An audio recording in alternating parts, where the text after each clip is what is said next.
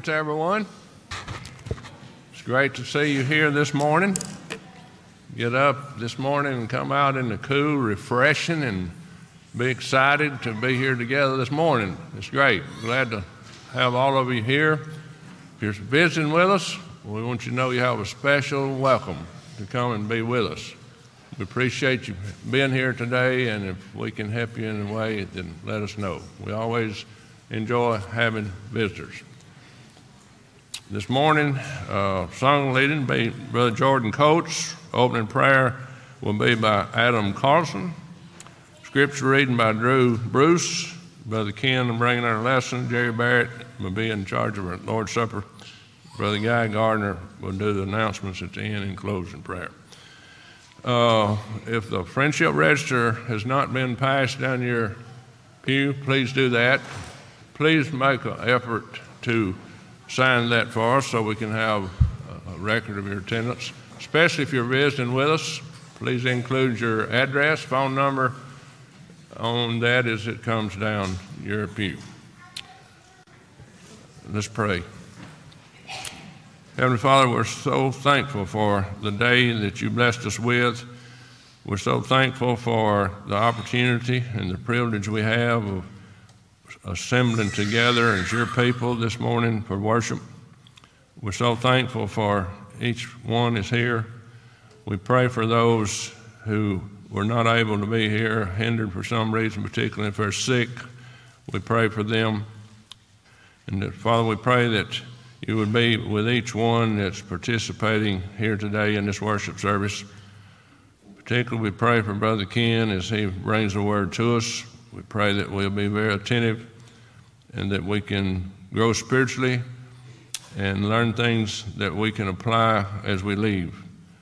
Father, we're so thankful for the congregation we're here, we have here, and we're thankful for all the blessings that, that we receive from you. For it's in Jesus' name we pray. Amen.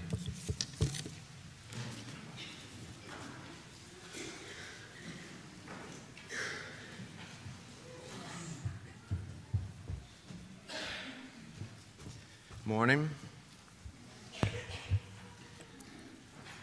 First song this morning will be I Walk with the King.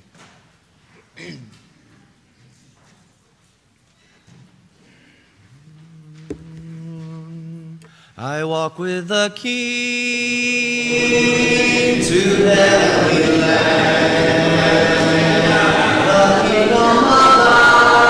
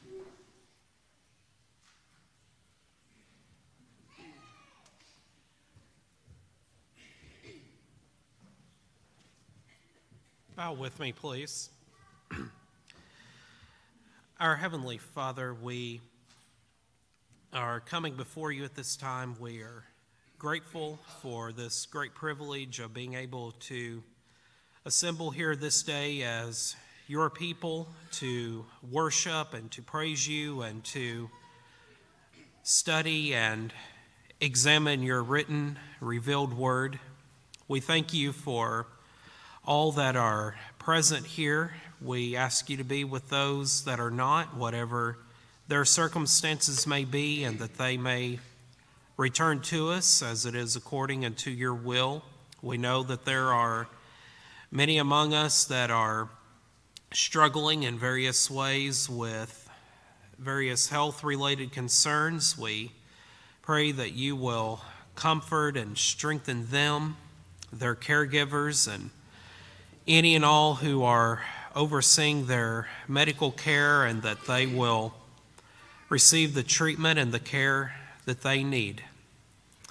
We thank you for our elders and for all the work that they do as they oversee the local church. We pray that they will be strengthened and comforted as they carry on the work and that they will maintain the faith and the ability to do the things that they need to do. We ask you to be with Ken as he prepares to come and expound upon your word, and may we, as we receive it, listen attentively, and that we will apply those things to our lives, and may we as we have opportunity to be able to use them in some way in which to help others. We ask you to be with any and all who are in various positions of authority within government. We pray that they will turn to you and that they will seek your will in all things and govern according to the standards of your word and that they will use their power for good rather than for evil. We ask you to watch over us, to be with us, and always care for us in all things. And may your will always be done. And for this we ask, and in Christ's name, amen.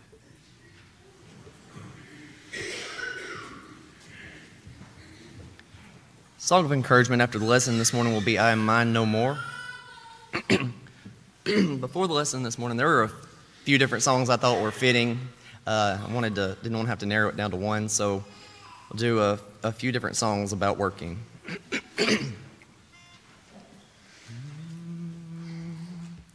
Oh, land of rest for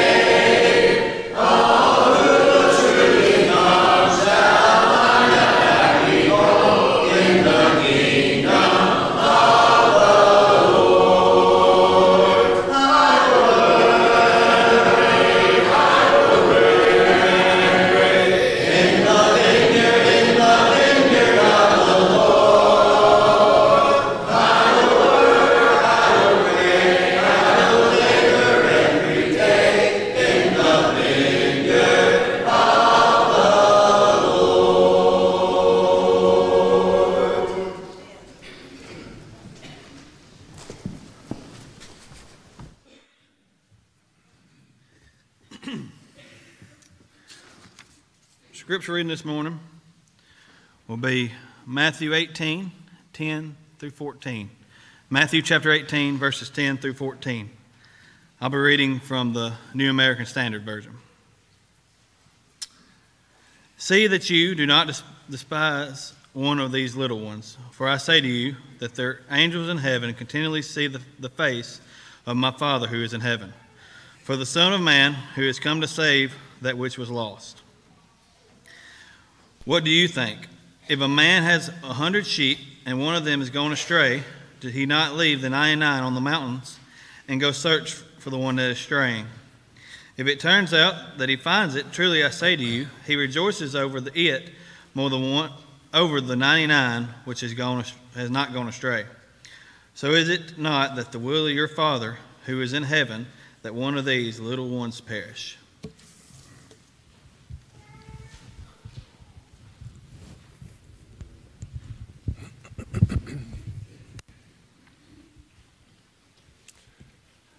Good morning, everybody. Do you have a good week? Three of you had a great week. I take it.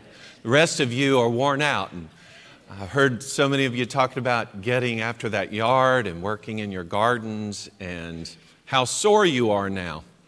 So maybe that's it. And we just, you know, we just, we finished you off with those last three songs, didn't we?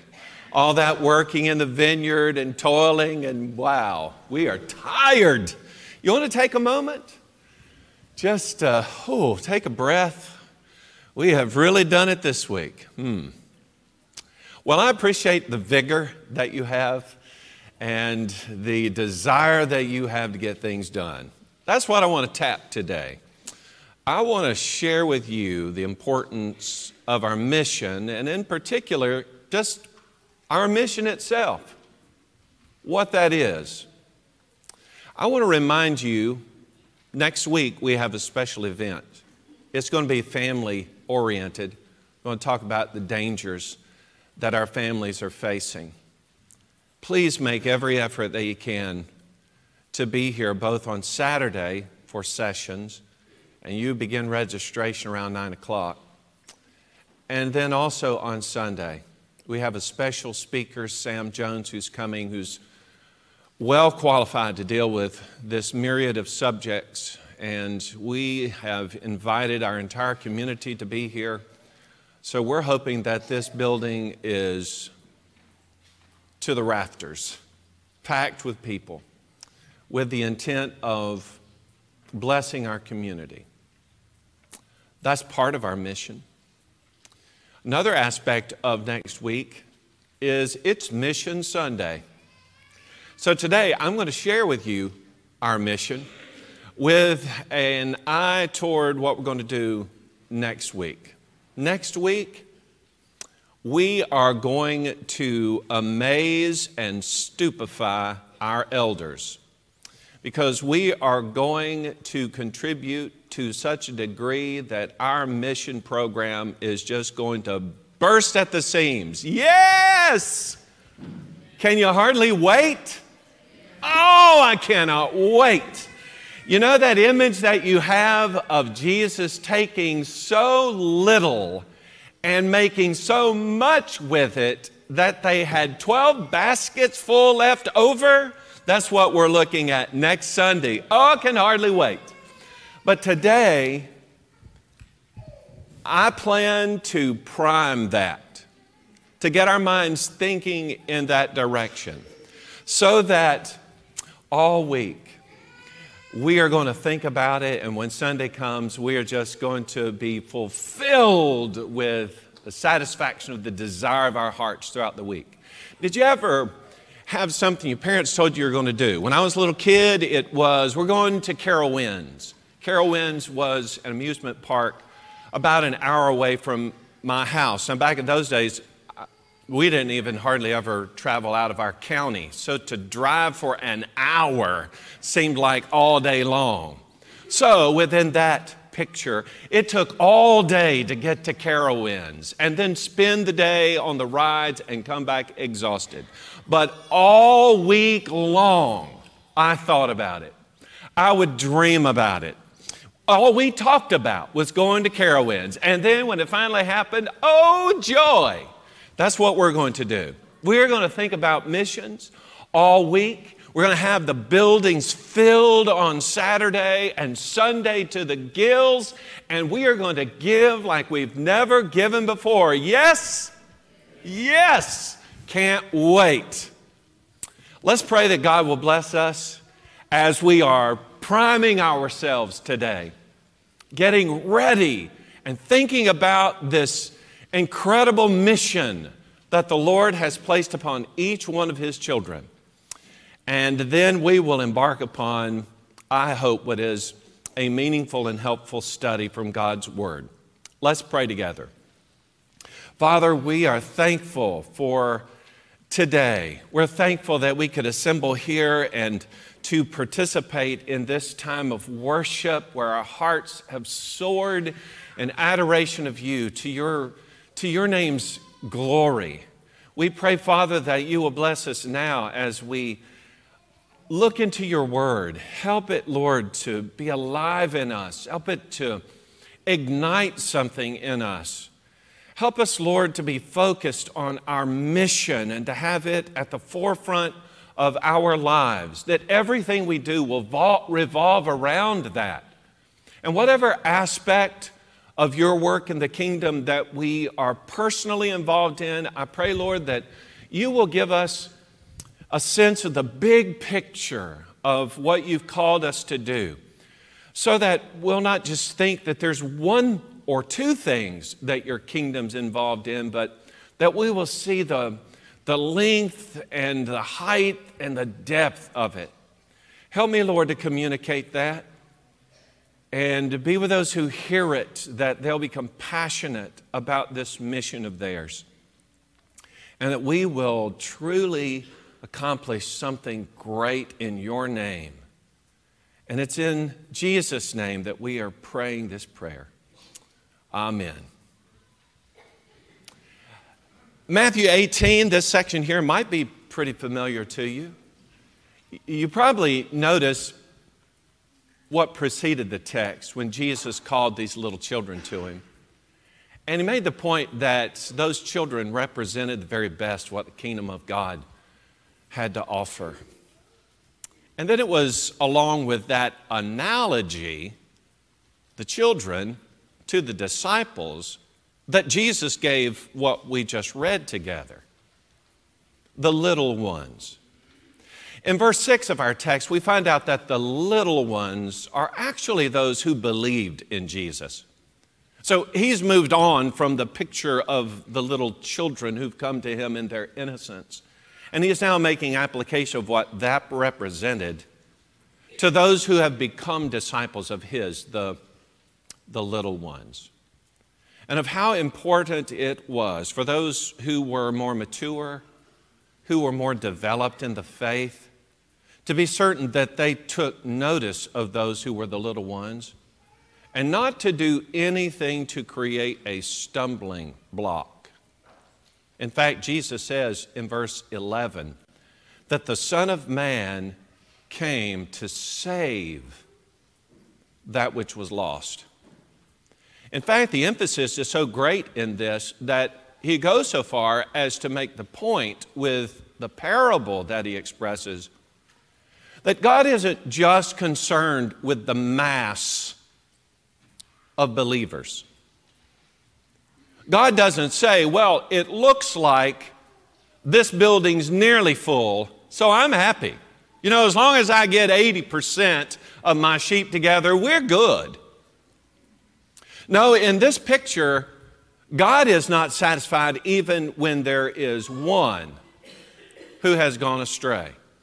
And what I like about what Jesus has to say here is that he is so concerned about the one that, in effect, he values the one as much as he values the 99. In fact, he goes so far as to say he's carrying at this moment more about the one that's gone astray than the 99 who don't even need repentance.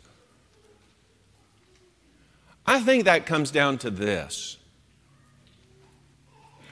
Every single one of God's children, every single one of his sheep, is important to him. Every single one of them. Not just one who's especially skilled in this area or, or one who really stands out in this other area. Not that. God has the greatest emphasis, all of his emphasis, all of his energy, all of his attention on every single one. That is, everyone is special to the Lord. It isn't just your association with somebody who's special. You are special. You are important to God. So important that if you go astray, if something happens to you, God is going to use every resource at His disposal in order to see that you come back.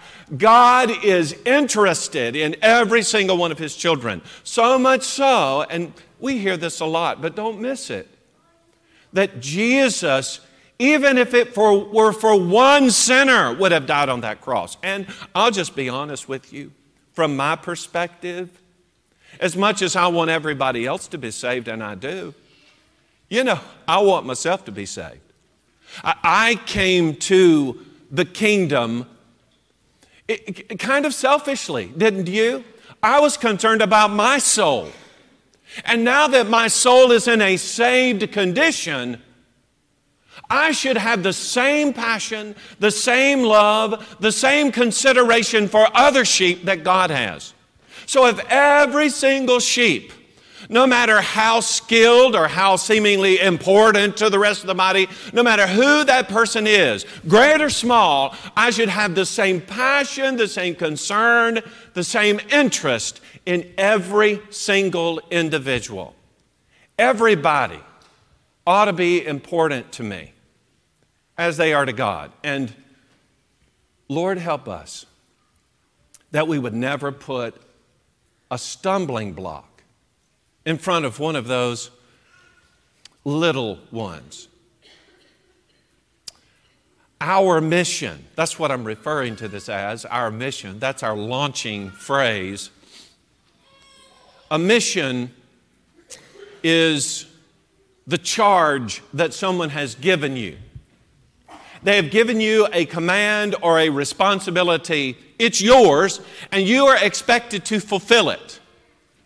Now, every one of us individually, as special as we are to the Lord, one of the components of our speciality is that we each are participating in one aspect or another of the mission that God has given all of His children.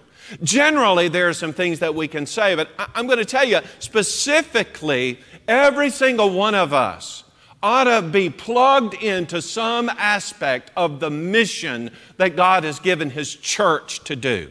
Now, let's think about the church for a minute. This corporate body, all of us together. Literally, from the Greek, it is the called out.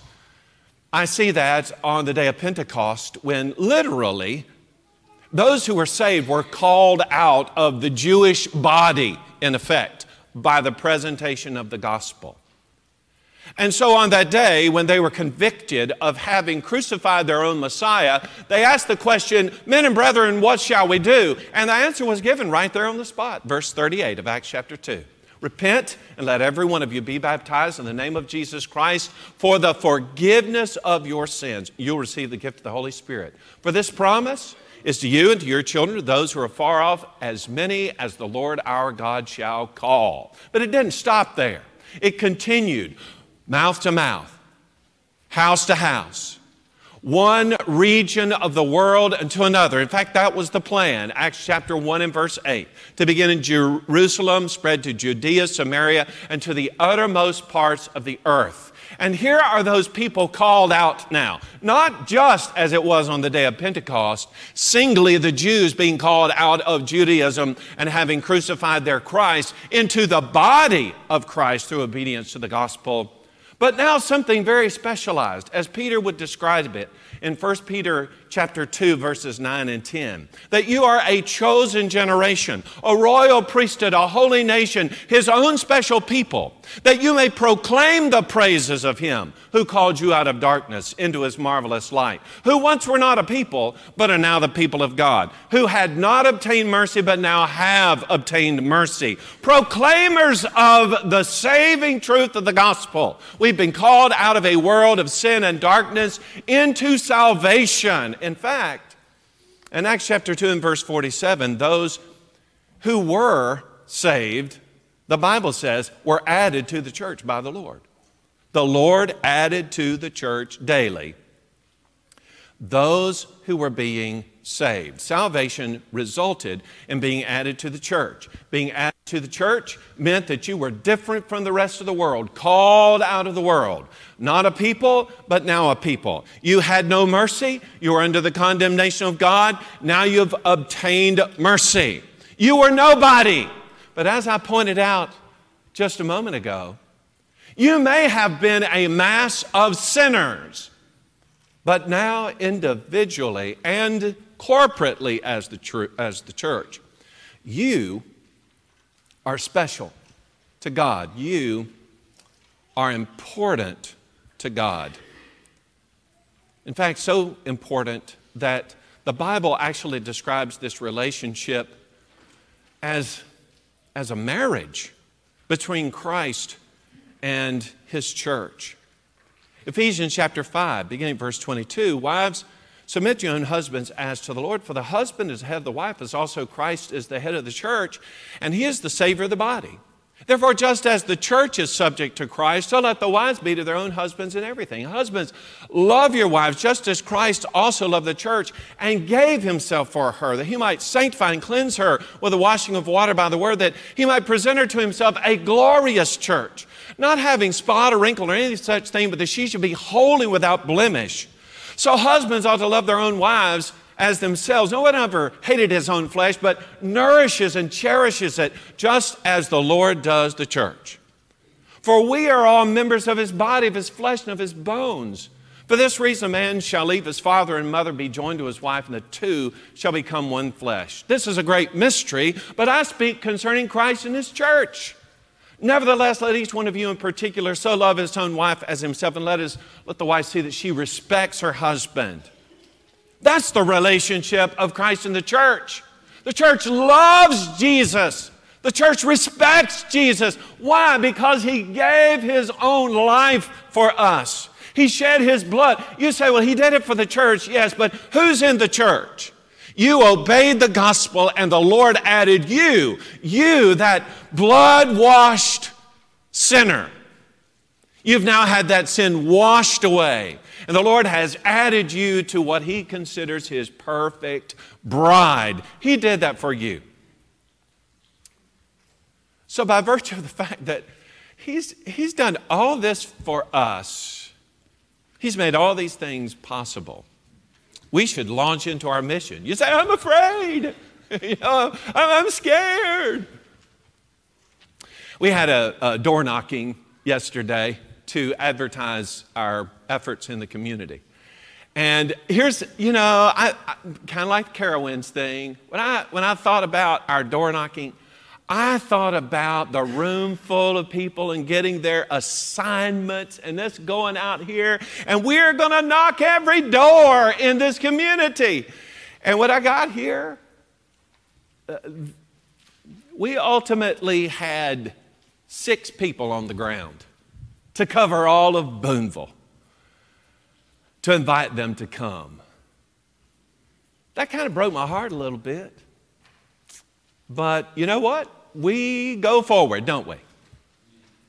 We move forward because it's our mission to do. Now, I, I, hey, peace, I know. You've got that thing you had to do. I, hey, peace, fine. But I'm just saying, we have a mission to do. And when we have an opportunity to put the boots on the ground and to canvass our people and to see to it that the opportunity of those who are our focus. I mean, this is, this is our work right here, that we're going to do whatever it takes to get it done. You say, well, Ken, I, you know what? I'll just be frank with you. I, that, that just kind of terrifies me. Going and cold knocking on a door and so forth. Uh, first of all, let me lay aside your fears.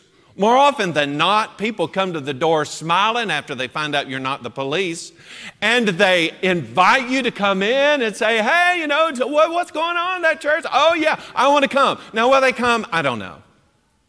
But I know that there is goodwill. And you know what? We have been planted, listen to me now, in the city of hospitality. So people just feel a sense of responsibility to let you say whatever it is you want to say. They just they just have this goodwill about them. So you say, I'm afraid. Listen, there's no reason to ever be afraid, whether that's the door knocking or whatever. whatever. And it's for this reason. When Jesus died, Jesus put to death the enmity. When Jesus rose from the grave, and we believe in that, when Jesus rose from the grave, he defeated death. And so here's what he said to the Corinthian church. To the Corinthian church, in the midst of a community, a city that, that had very little love for the things of God.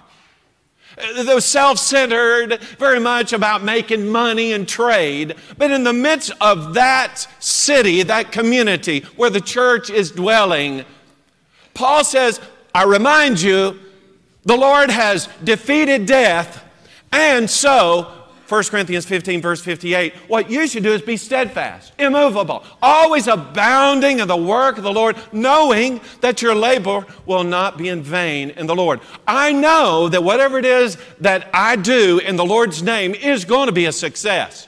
Whether that's with six or eight people or a thousand people, or whether it is that I'm the only one that goes out there, I am going to have success. So I ask us just at the very beginning of this, why wouldn't I do it if I'm guaranteed success? I would do it, right? Just go ahead and nod, nod your head this way so I know you're out there. Yeah, I would do it because I know I will have success, whatever it is that the Lord has called me to do. Well, one thing I'm going to say in terms of our mission, our mission is to seek the straying. That's what we are going to do. We are going to set our mind on this mission, this charge that God has given us to go out there seeking, searching, looking around for those who have strayed. Let's back up for a minute. What's the problem? Well, people need to be saved. I mean, that's, that's it. Oh, can back up from that. Saved? Why do they need to be saved? Because everybody without Jesus, let me say that again so we don't miss it. Everybody who is without Jesus is lost. They're lost because they're still in their sin. In Ephesians chapter 2, verse 1, you, he made alive who were dead in trespasses and sins. Oh, take a deep breath. I was dead, but now through Jesus, I am alive. Whew, that's great. Saved. Romans 3:23. That's one we often quote. For all have sinned and fall short of the glory of God. Next, being justified freely by the grace.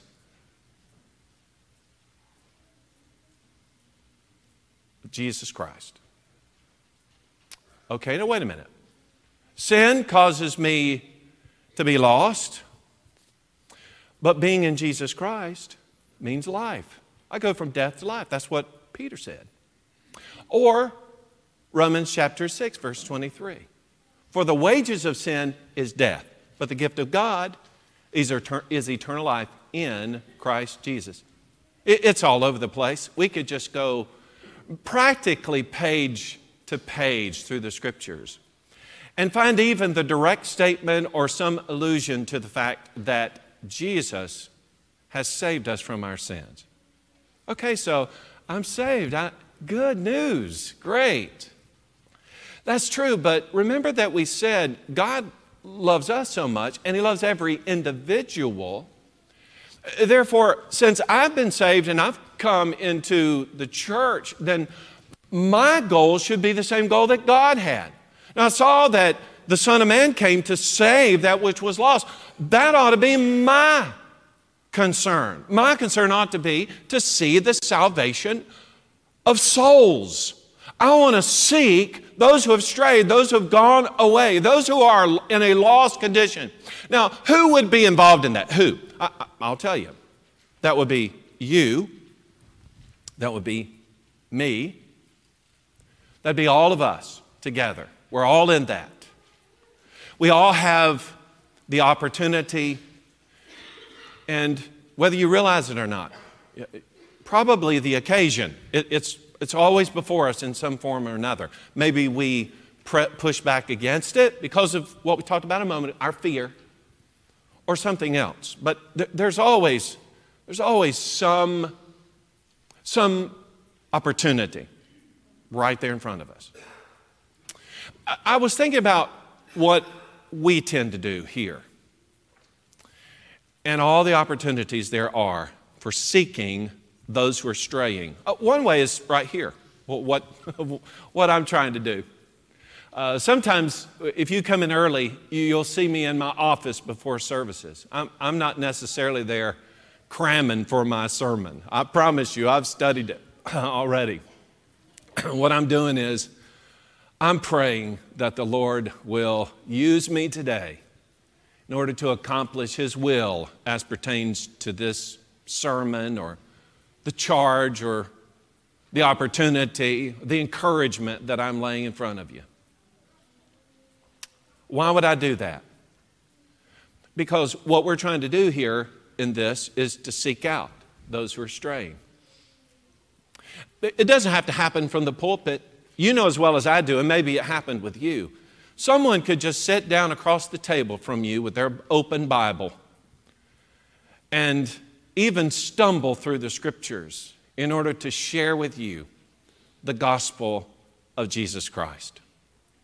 That happens more than you know. The opportunity to hear the gospel for the first time. To be the presenter of that message and to see the lights go on in a soul that was lost is it's such a beautiful thing to behold. Uh, maybe, maybe it's not that. Maybe it's a Bible correspondence course. Uh, Marilyn and Martha and Sue, they send out these Bible correspondence courses, hundreds at a time. They have Bible studies going on a lot. Some of you probably help grade those Bible correspondence courses. Those are dealing with folks we might not be able to go see, but we still want to share the gospel with them. And this is an opportunity to do it. Why not take advantage of it? We now have been given opportunity to go into the jails again, and Jim and JT are going at least once a month. We've already had two baptisms as a result of some of that work. Opportunities, somebody has to step in there and take advantage of that. Who gave it? God did. Who's on the mission? We are, you, me, all of us. Somebody's got to step in there and take action. It happens continually as we watch the masses on Wednesday night file into that annex over there, a college ministry. Oh, they get a good meal and they get good fellowship. But here's one thing that eh, makes me weepy a lot of times when I think about it. Without fail, every single time, those folks, many of them unchurched, gather together, they are guaranteed to hear about the death, the burial, and the resurrection of Jesus Christ and how that translates into their salvation in obedience to the gospel.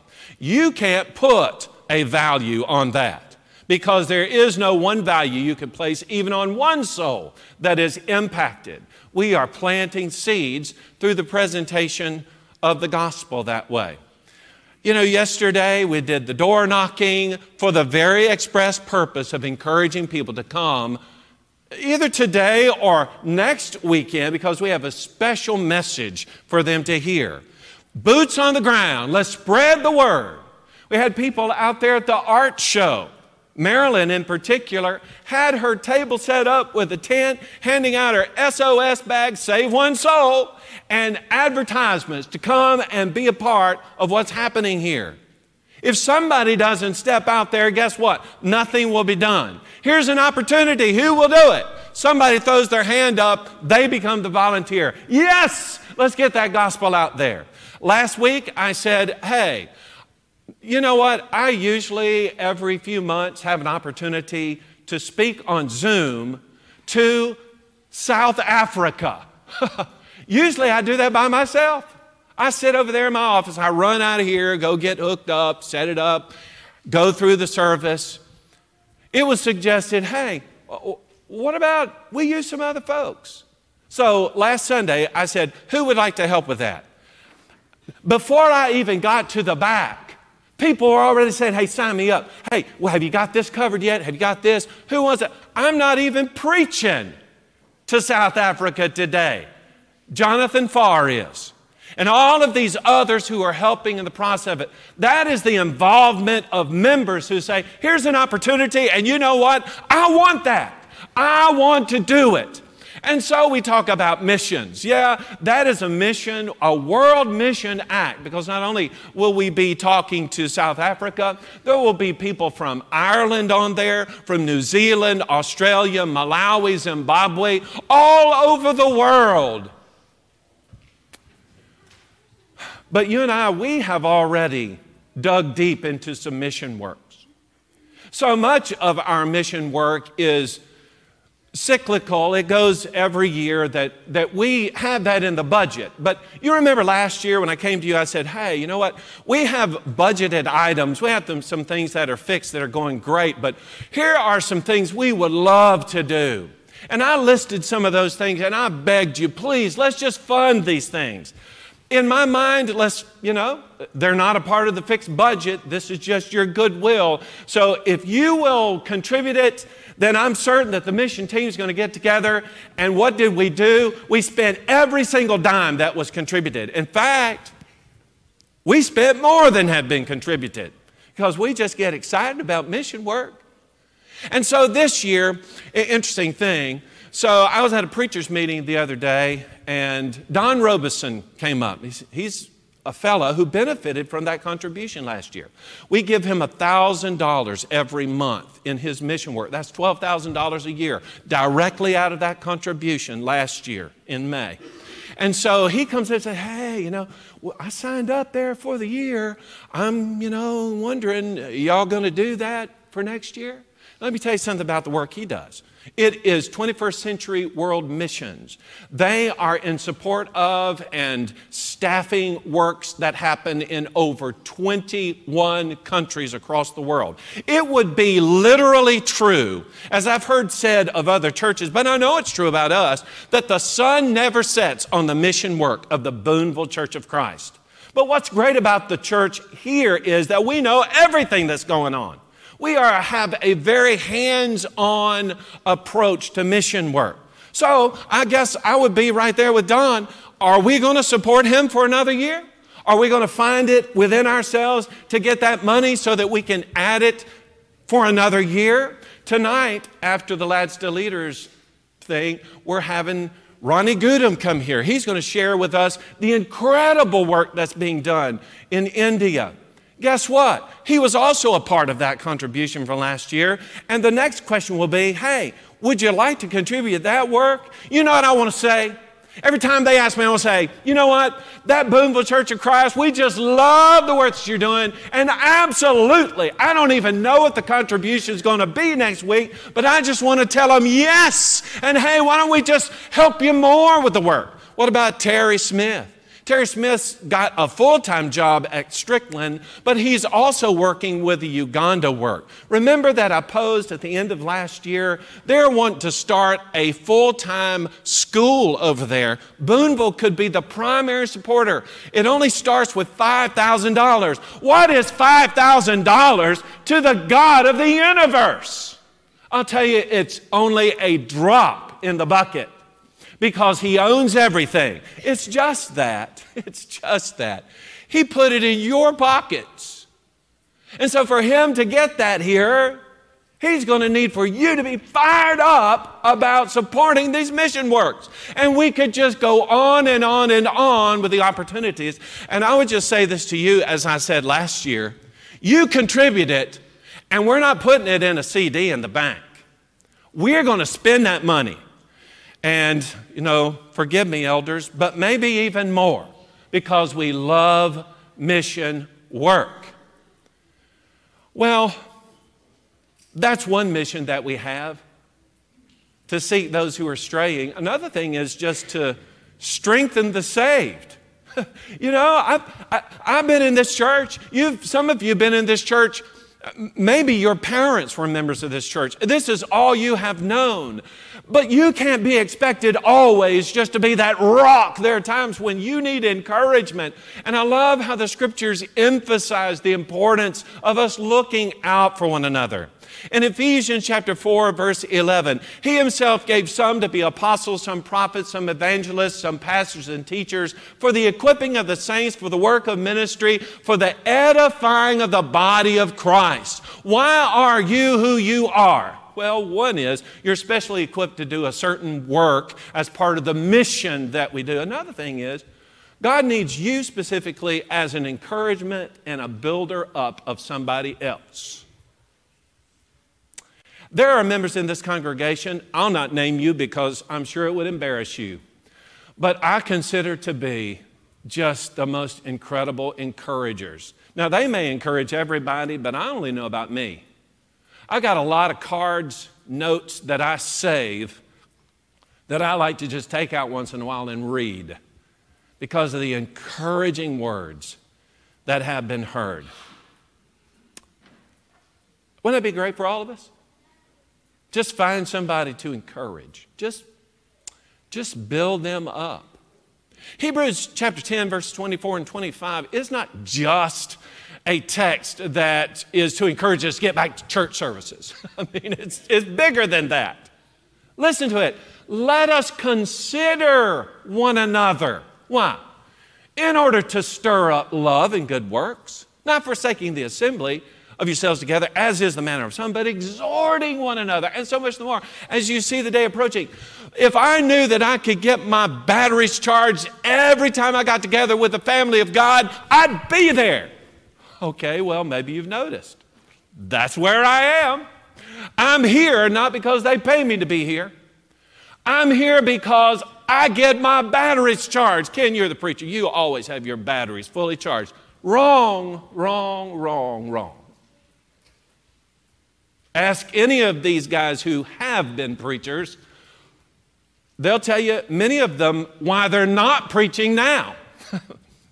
it can be a hugely discouraging, heavy burden, but it can also be the experience that Moses had getting those arms lifted up, encouraged, Lord, help us when we build one another up. That's what happens. And do you take advantage of all the opportunities? I'm not just talking about fellowship meals. We love to eat, don't we?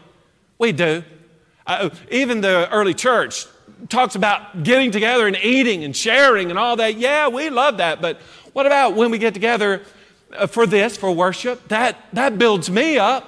When we were singing those songs a moment ago, I was up there. I could have changed some of the, the light bulbs while I was there, James, because I was already up in the ceiling. You feel that way when you worship God? I do. I just feel like I'm soaring. Or, or, how about in Bible classes? Those Bible classes are designed specifically to aid us in our walk with the Lord or to prepare us in that walk or to have a right mind about what we're doing in the church. All those things have a purpose. They work together to build us up and to strengthen us in the faith. We ought to always take advantage of that. We have classes for young people and activities with the gardeners. We have activities with our youth through Jordan and Aaron and Brandon, who are deacons over that. We have lads to leaders that we will celebrate tonight that helps take our children out of their comfort zones and not just become productive in the church, but productive citizens, which will then give them the opportunity to exercise their faith some way down the road in a powerful way. I can't wait to see it. Can you? And as we get older, we get into college, again, I would just, you know, tell you on Wednesday night, just kind of venture down there and see the excitement of over a hundred college people who have no affiliation, many of them, with the church, but who are getting a, a nourishing uh, feeling of the Word of God. And then there's a golden circle. Some of you get to 55 and say, I'm not old enough to get in that golden circle. Now, I ain't going to do that. You know what the Golden Circle does? Yeah, we get in the bus, we go eat breakfast and lunch. Yeah, that's it. But we also get in that bus and we go down to Winona and work with world missions. We get in that bus and we travel to Nashville to work with disaster relief. We get in that bus and we go down to Amory and help with disaster relief. We do the work of the church. We don't just let the years pass by. No, it's a golden circle. Circles are eternal, there are no end to them. Here are people who, even in older age, have determined it's not time to quit. In fact, now maybe I have more time and opportunity than ever before. It is a mission that the Lord has given to encourage and build up one another, to strengthen one another in the faith. Let's see that we're about doing that. And then finally, our mission is to serve the suffering. In Matthew chapter 26 and verse 11, interesting setting because Jesus has just been anointed with oil of alabaster uh, with this woman who's preparing him for his death. That's how he puts it for his disciples because they're indignant. They're like, what in the world? What's wrong with this woman? Spending this expensive oil, pouring it on your head. We could have sold that and, you know, uh, helped the poor. Jesus said, whoa, wait, wait, wait, wait, wait, whoa. Do not discount what this woman has done. Do not say that that was wasteful. She did this for my burial. She did this for my, my death. It was what was in her heart. Again, does it expensive? What's that to God? This oil expensive to God? No. What's in the heart is what matters.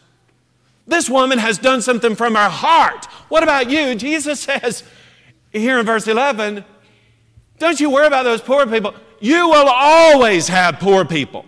You, you will always have the opportunity out of your heart to do what is right. Don't, don't knock on this woman because she did something good. You'll always be able to take care of these people. I, I just want to draw that out for a minute. Jesus was right, wasn't he? We still have poor people around us.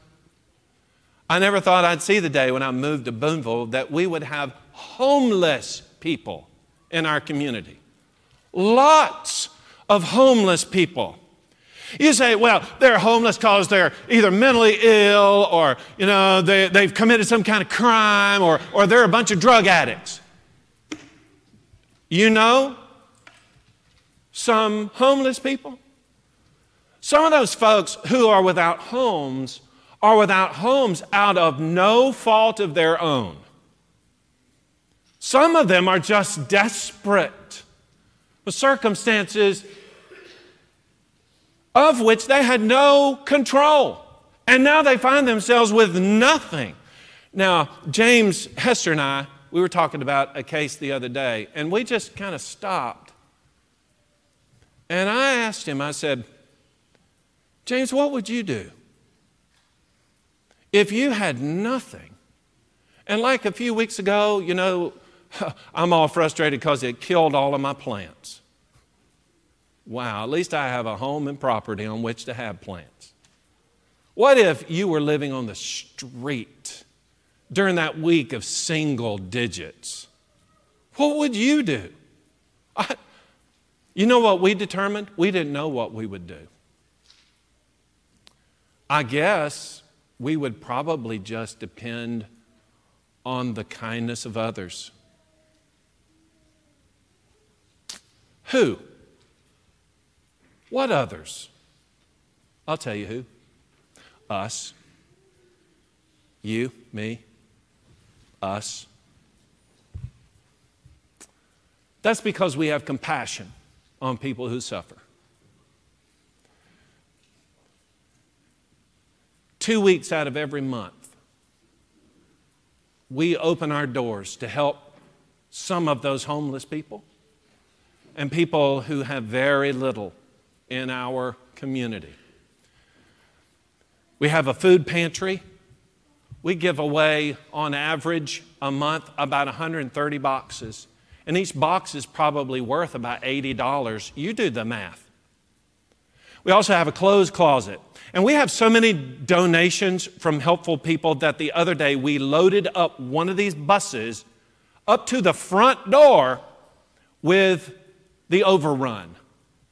We took that to another congregation in Huntsville in order to help them with their clothes distribution.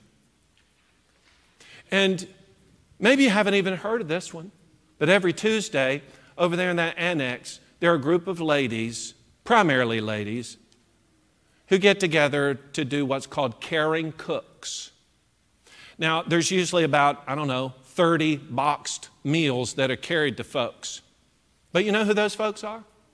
People who've been sick, shut in, can't get out for themselves. Why would you take care of them? because I ask you, who else is going to? Who's going to see to their needs? I know who. Us. Yes? Isn't that what we do? Yeah, we're concerned about people's souls, but we're concerned about our neighbors and our friends. We want to see them saved. But it's not going to come just with a, long stare out of a self righteous nose. It's going to come with a hand of compassion that says, you know what? I'm telling you that I love you because you're lost, but I'm going to show you that I love you too. God is always glorified in the church when the church is busy doing its mission. And here's what Jesus has promised Jesus has promised to do exceedingly abundantly above all that we ask or think. So here's what I like to do. You may think I am nuts. I like to think big. I like to put this statement from Ephesians 3 20 and 21 to the test. Jesus, exceedingly abundantly above all that we ask or think. Jesus, I ask this. Jesus, here's what I think about it. Do you think big too? Are you ready to demonstrate that? I'm going to give you a week to think about it.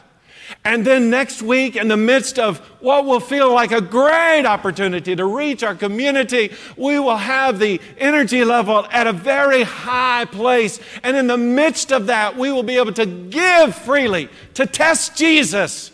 Will He equip us to do more mission work than we've ever done before? To tap these avenues and to think and dream big to go farther than we ever gone before. Big question mark. But that's your question mark. How will you respond to it? Today, maybe it is you just you've not you've not been on task, you've not been with a mission. Maybe today, as you begin this week of contemplation, today would be a great day to say, you know what? Let's just stop right here. I am recommitting myself. I am fired up about the Lord's mission. And all this week, I'm going to dream big. Maybe today's the day that we start that off with a big prayer on your behalf. Maybe today's the day that you start your walk with Jesus. You believe He's the Son of God, but until now you were fearful. Now you find out there's no reason to have fear in Jesus because He has overcome and defeated death. Today might be the day that you take advantage of the grace of God through obedience to the gospel. If there's anybody who needs to respond today, now's your opportunity. Why don't you come forward while we stand together and sing?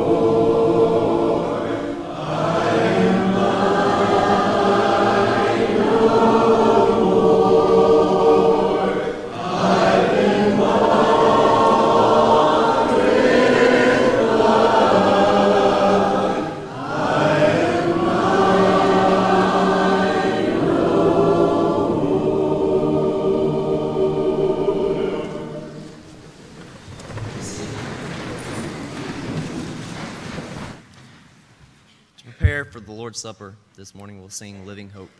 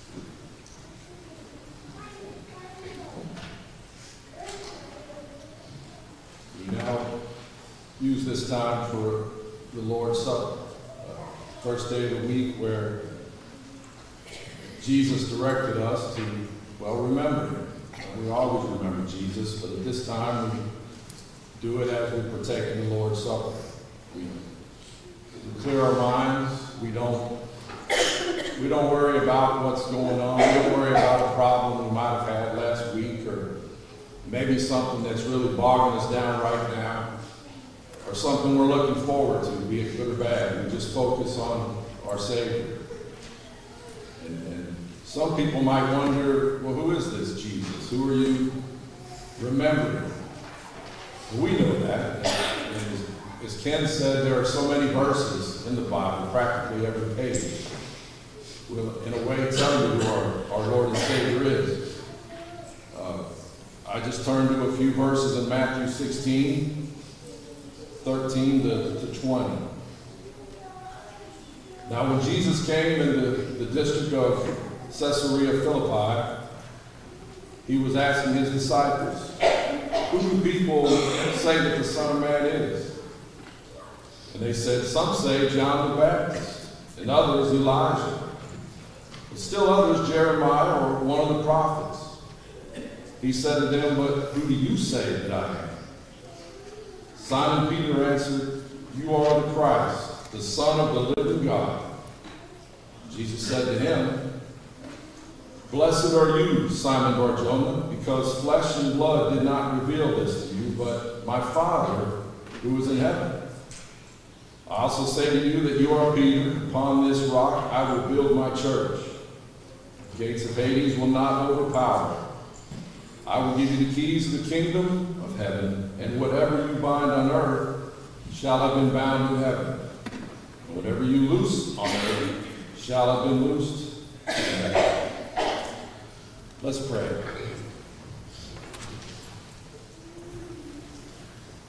Heavenly Father, as we come together at this time and we prepare to eat of this bread, when we eat of this bread, we, we know it symbolizes the body of Jesus. Jesus came here, didn't have to. Jesus dealt with so much and he didn't have to. And he did so much for us, and again, he didn't have to. But he did. And he did it for eternity, for each of us to be able to share with him in eternity in heaven. Father, we love thee so much and are so thankful for your son Jesus. Your son Jesus made so much, so many differences for all of us, the biggest differences that can be. Father, we love you and we love Jesus. In his name we pray. Amen.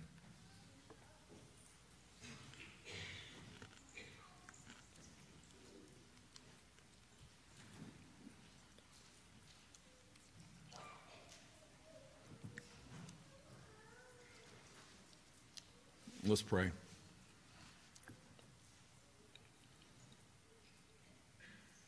Heavenly Father, as we prepare to drink of this fruit of the vine, we do so knowing Jesus' blood was shed in a horrible, cruel way, unthinkable way. We drink of this fruit of the vine as it represents that blood that was shed for everyone here, everyone around the world that ever has been, is, and ever will be. Father, we will never forget this. We remember this. We love thee so, and we're so thankful for your son that all he did, that he did not have to. In Jesus' name we pray. Amen.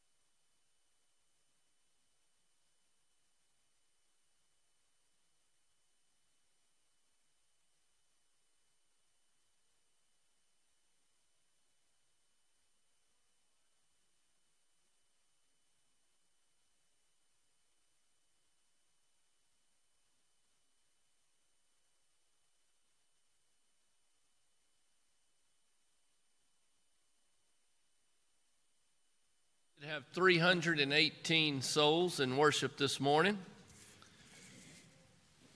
Reminder next Sunday is our fifth Sunday contribution. Uh, this will go towards missions. There is a wedding shower table in the foyer. This is for Lily Michael and Dylan Davis. I have a note uh, sad to report the death of Johnny Bennett, formerly of Corinth, Mississippi. He passed away Friday in Oklahoma. A private family burial in Oklahoma will follow with a memorial service to be in Corinth at a later date.